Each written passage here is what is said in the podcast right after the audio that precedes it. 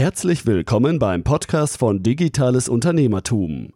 Wir unterstützen kleine und mittelständische Unternehmen, die digitale Welt besser zu verstehen und das eigene Online-Business nachhaltig und erfolgreich aufzubauen.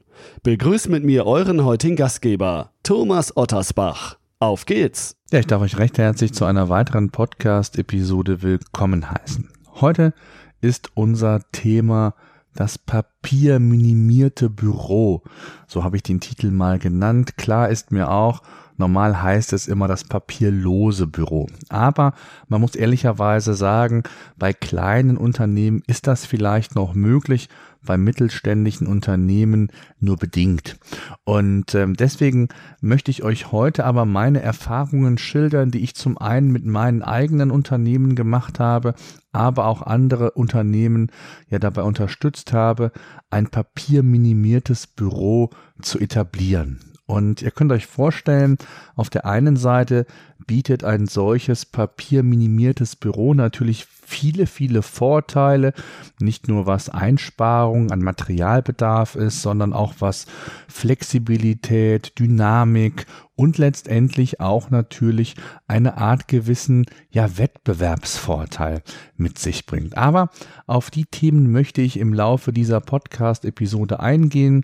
Ich möchte euch über die Vorteile des papierminimierten Büros etwas zeigen, möchte euch aber auch, und auch die muss man durchleuchten, wenn man sich mit diesem Thema auseinandersetzt, die Nachteile nicht vorenthalten und danach gibt es auch noch einige Tipps beziehungsweise wie man vorgehen sollte, damit man das ja papierminimierte Büro auch wirklich ja im eigenen Unternehmen etablieren kann. Durch die Digitalisierung sparen Unternehmen Zeit, Platz und Suchaufwand und das ist natürlich eine Folge auch dieses papierminimierten Büros. Und gerade bei kleinen oder mittelständischen Prozessen oder Unternehmen vielmehr ist es so, dass die Prozesse möglichst effizient und schlank gehalten werden sollten, um eben diesen Wettbewerbsvorteil gegenüber den Großen aufrecht zu erhalten, dynamisch zu sein, schnell zu sein, sich ja auch variabel auf Veränderungen entsprechend anpassen zu können. Bevor es so richtig losgeht, möchte ich noch zwei Hinweise loswerden. Zum einen auf unseren kostenlosen Newsletter vom digitalen Unternehmertum. Ähm, schaut einfach auf unserer Webseite digitales-unternehmertum.de vorbei. Unter jedem Artikel außer auf der Startseite findet ihr oberhalb des Artikels die Möglichkeit, euch kostenlos für unsere Newsletter einzutragen. Kann ich nur empfehlen, wenn ihr keine News mehr verpassen wollt, wenn ihr Hinweise zu neuen Podcast-Episoden, Studien und, und, und, dann solltet ihr euch da eintragen. Gleichzeitig möchte ich auch dafür nochmal werben, dass ihr uns unterstützt. Wir bieten kostenlose Inhalte, kostenlosen Input und ich würde mich freuen, wenn ihr uns bei iTunes eine entsprechende Bewertung und Rezension gebt, denn je mehr positive Bewertungen wir äh, entsprechend bei iTunes bekommen, desto größer wird die Sichtbarkeit und ihr wisst vielleicht, iTunes ist das Google für Podcasts. Das heißt also, wer da entsprechend Reichweite aufbaut, wird auch die Möglichkeit haben, viele, viele Menschen hier entsprechend mit dem Podcast zu erreichen. So, genug geredet, kommen wir zu den Vorteilen des papierminimierten Büros. Und wenn ich von Papier minimiert spreche, dann meine ich natürlich auch gleichzeitig das papierlose Büro, denn es ist letztendlich auf gleicher Ebene zu sehen, nur eben, dass ja die Tiefe äh, beim papierminimierten Büro nicht ganz so ist, als wenn ich wirklich tatsächlich ein komplett papierloses Büro mir entwickle und aufbereite. Ja, also ein Vorteil, den ich ja bereits ähm, schon mal habe durchklingen lassen, ist das Thema Nachhaltigkeit. Und da geht es nicht nur darum, um Druckkosten ähm, zu reduzieren, zu minimieren, auch Materialkosten als solches, also der gesamte Büroaufwand, Papier.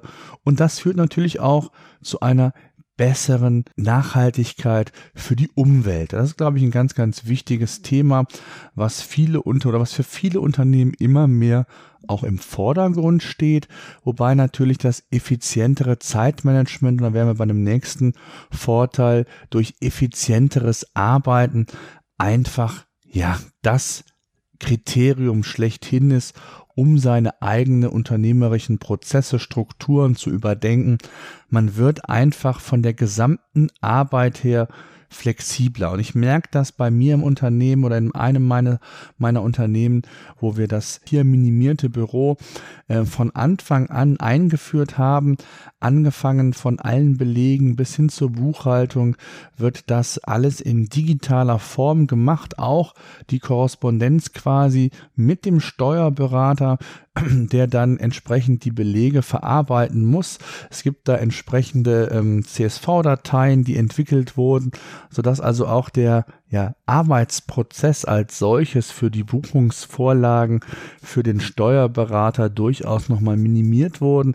Das heißt, er muss nicht mehr manuell jeden einzelnen Beleg buchen. Gut, das, das einzelne Buchen muss er vielleicht sogar noch machen, aber selbst das wird, ich weiß nicht genau, wie unser Steuerberater das handhabt, aber auch selbst das muss er mit Sicherheit nicht mehr, denn er kann das digital verarbeiten und dann muss er vielleicht nur noch irgendwas ergänzen und dann ist das Thema auch durch. Der zwei dritte Aspekt, den man absolut heutzutage nicht vernachlässigen darf, ist das Thema Mobilität.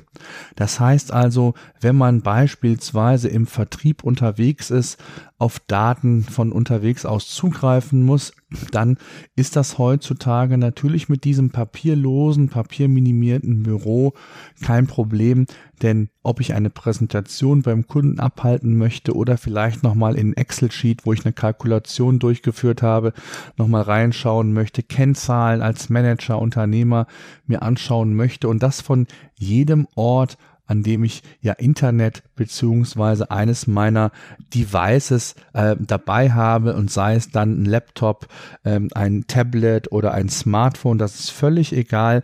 Ich habe von überall von überall aus Zugriff, wenn ich das möchte. das ist ein ganz, ganz wichtiger Aspekt. Dann ein weiterer Aspekt, wo immer mehr große Unternehmen, Softwareunternehmen auch drauf aufspringen, ist das Thema kollaboratives Arbeiten mit mehreren Personen oder Teams. Durch die Digitalisierung habe ich natürlich entsprechend auch hier alles zentral an einem Ort, kann Teams, Verantwortlichen, Mitarbeitern entsprechend Zugriff gewähren und habe dann die Möglichkeit, nicht nur über Software-Tools kollaborativ zu arbeiten, sondern beispielsweise auch dann direkt zentral auf Datenbestände zurückzugreifen.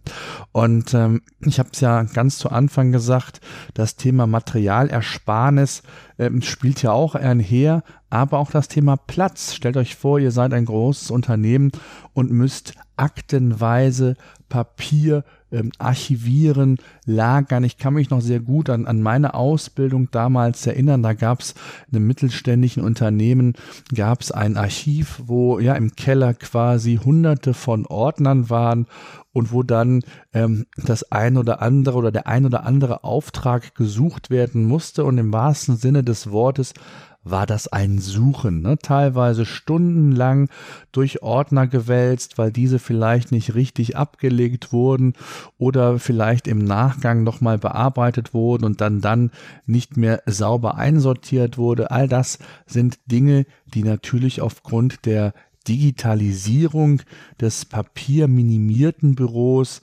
nicht mehr ja, in Frage kommen, weil entsprechend die Suchfunktionen von den Systemen, mit denen man da arbeiten kann, mittlerweile so gut sind, dass sie auch in die Inhalte reingehen. Beispielsweise gibt es Tools, mit denen man auch PDF-Dateien durchsuchen kann oder sogar Grafiken, wenn Text in Grafiken ist. Auch das können Suchen mittlerweile leisten und so ist es dann oftmals ein leichtes neben der richtigen Benennung der Datei, dass man sehr schnell auch zu seinem gesuchten Ergebnis dann kommt.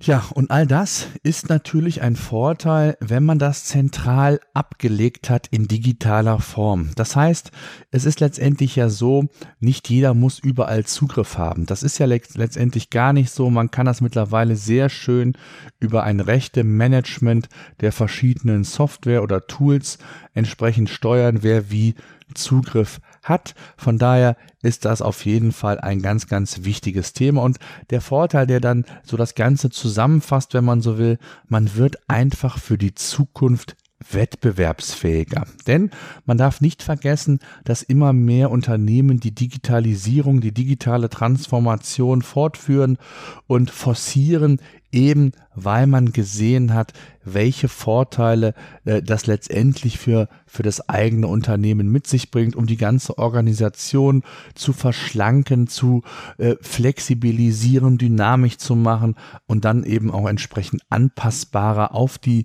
ja veränderten Marktveränderungen, die einfach ja aufgrund der veränderten Marktbedingungen teilweise je nach Branche sehr rasant vollzogen wird.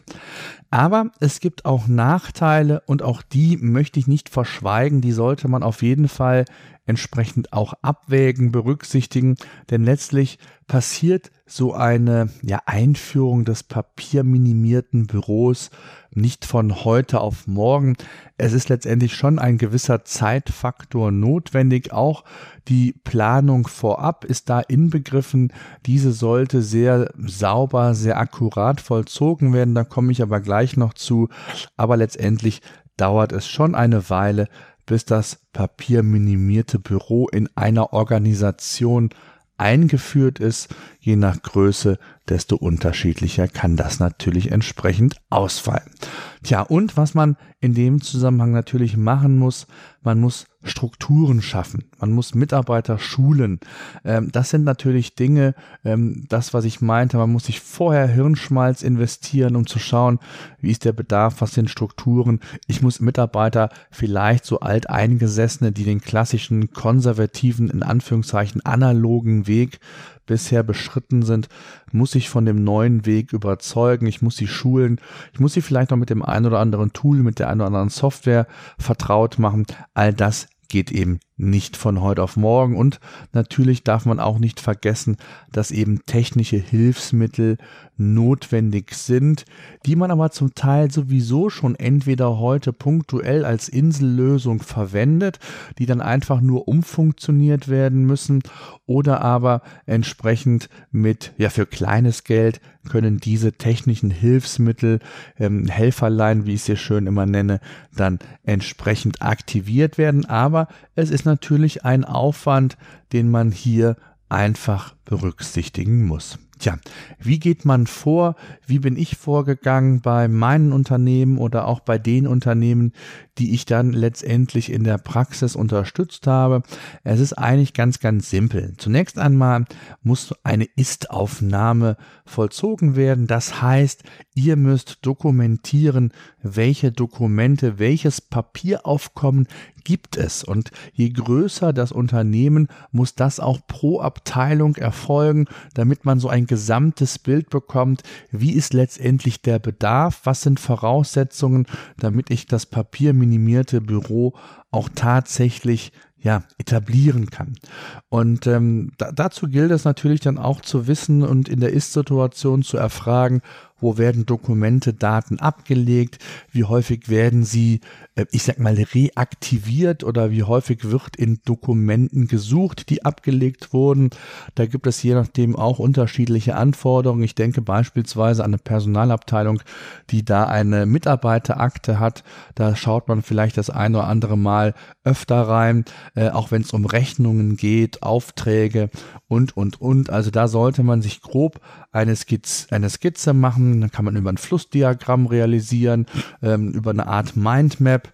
Ähm, also da gibt es verschiedene Möglichkeiten und Vehikel, wie man diesen Ist-Zustand quasi darlegen kann. Ja, wenn man das alles entsprechend berücksichtigt und aufgearbeitet hat, dann gilt es natürlich, den Sollzustand zu definieren und dann zu schauen, welche Dokumente müssen oder können digital verwaltet werden, müssen wie und wann abrufbar sein, für welche Abteilungen und ähm, auf der anderen Seite vielleicht auch, was sind Dokumente oder Papiere, die es weiterhin klassisch in Papierform geben sollte.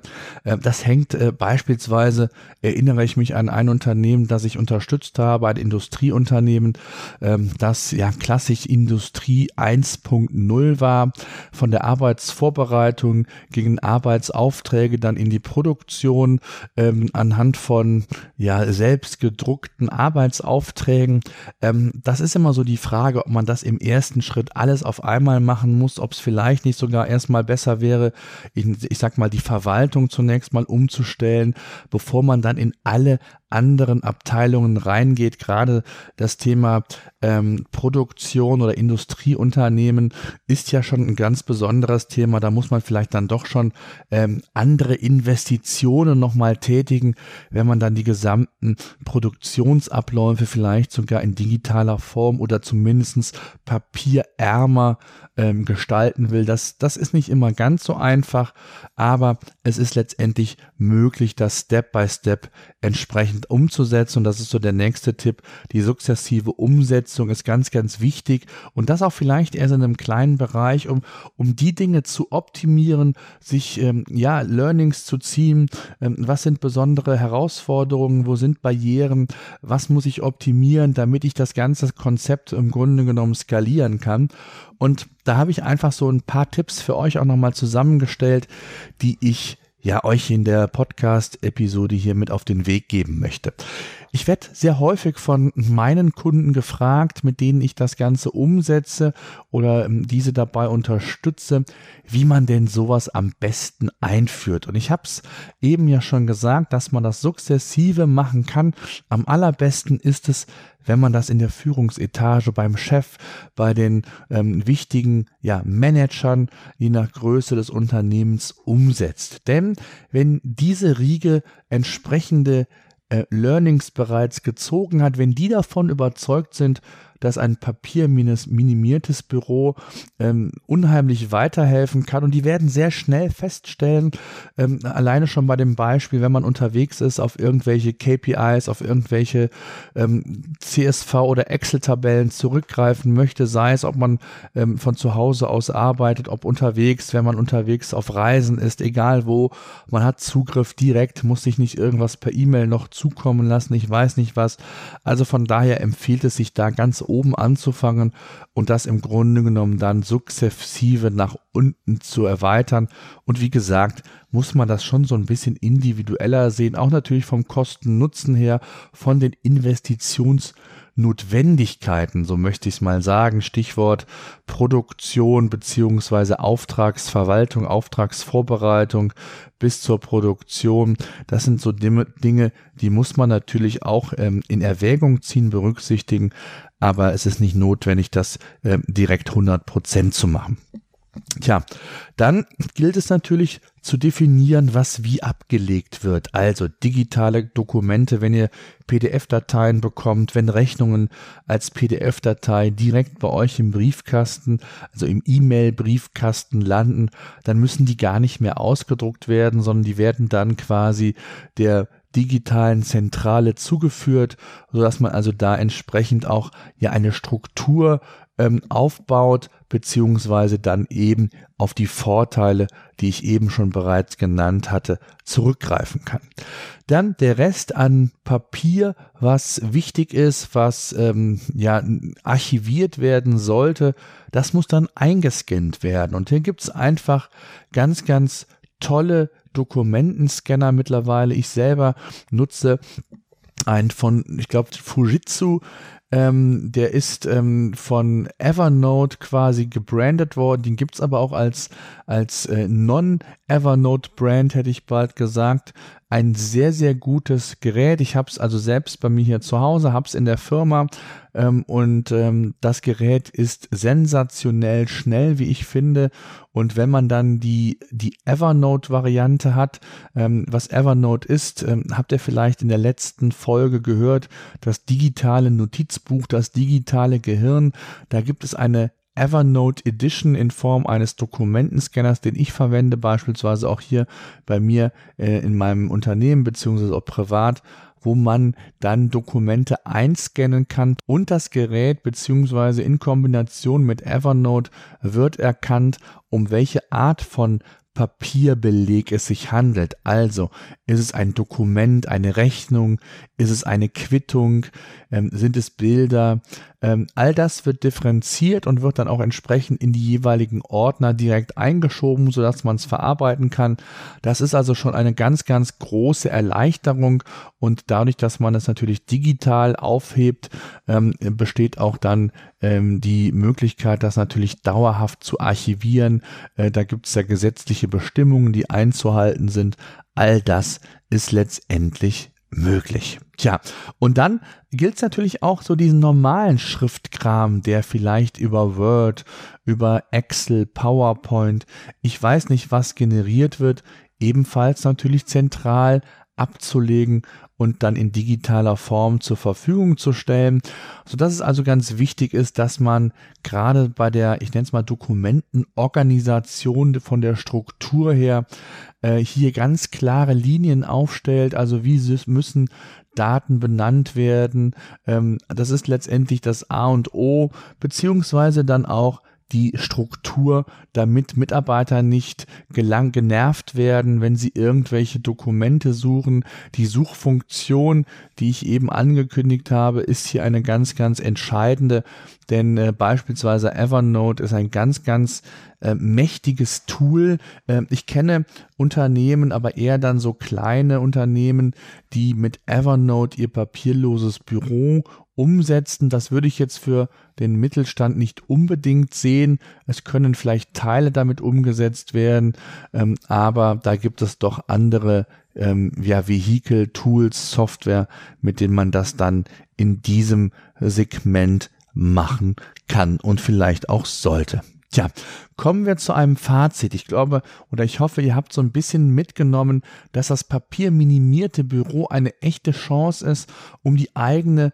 Organisation und das eigene Unternehmen auch nochmal ja effizienter, schlanker, dynamischer zu machen, auch zu hinterfragen, was vielleicht alteingesessene Prozesse angeht, das ist nicht zu unterschätzen. Und wer es mal in Angriff genommen hat, der wird in der Regel sehr, sehr happy sein am Ende des Tages und sehen, wie viel schneller man arbeitet, wie viel effizienter man arbeitet und wenn man das dann mal projiziert auf die eigenen Mitarbeiter, wenn die dann auch noch entsprechend effizienter äh, arbeiten, dann bietet das einfach eine Menge mehr an Möglichkeiten, an Ressourcen für neue Dinge, für innovative Dinge. Also all das, wo man vielleicht sonst nicht so die Zeit hätte mit der aktuellen Personaldecke. Tja, also fassen wir zusammen mit schnellen Scannern, nenne ich es mal, das Smartphone. Äh, auch hier gibt es total einfache Möglichkeiten, das Smartphone eine, eine Rechnung abfotografieren zu lassen oder ein Dokument, wenn ich unterwegs bin, das als PDF-Datei im Handy noch quasi zu generieren und dann entsprechend in mein digitales System zu integrieren, dass auch beispielsweise man direkt, wenn einer vor Ort war, im Vertrieb war, im Außendienst oder sonst wo, auch dann den Mitarbeitern, die quasi im Unternehmen, in der Firma arbeiten, ähm, entsprechend Zugriff auf dieses Dokument zu geben. Das ist also im Nu möglich. Es gibt da ganz tolle äh, Apps mittlerweile, mit denen man das ja nicht nur kostengünstig, sondern wirklich sehr, sehr gut umsetzen kann. Tja, Buchhaltung, all das kann man mit dem papierminimierten Büro machen. Äh, letztendlich ist es natürlich immer eine Frage auch des DMS beziehungsweise der Software, die man einsetzt, aber letztendlich ist es möglich. Man verbraucht weniger Papier, hat ergo auch in der Regel mehr Erfolg, weil es einfach effizienter ist. Das papierlose bzw. papierminimierte Büro spart sehr viel Zeit und Arbeit, erhöht die Qualität der erbrachten Leistung und fördert digitale Prozesse. Und das ist ja das, was vielen Unternehmen ja noch fehlt und wo viele Unternehmen vielleicht hinwollen. Denn das macht es in der heutigen zunehmend verdichteten Arbeitswelt letztendlich zu einem echten Wettbewerbsfaktor. Ja, ihr könnt mit mir diskutieren zum Thema papierminimiertes Büro auf Facebook in unserer Fa oder auf unserer Facebook-Seite Digitales Unternehmertum. Dort stehe ich natürlich jederzeit auch gerne für äh, Fragen, Rede und Antwort. Solltet ihr ansonsten Tipps wünschen oder vielleicht sogar auch mal wissen, mit welcher Software, Apps ich arbeite, beziehungsweise ich Empfehlungen für aussprechen kann, dann teilt's mir mit in den Show Notes oder aber eben bei Facebook. Dann mache ich da sehr gerne auch noch eine separate Ausgabe zu. Ansonsten soll es das für heute gewesen sein. Ich danke fürs Zuhören, empfehlt uns weiter. Bis dahin.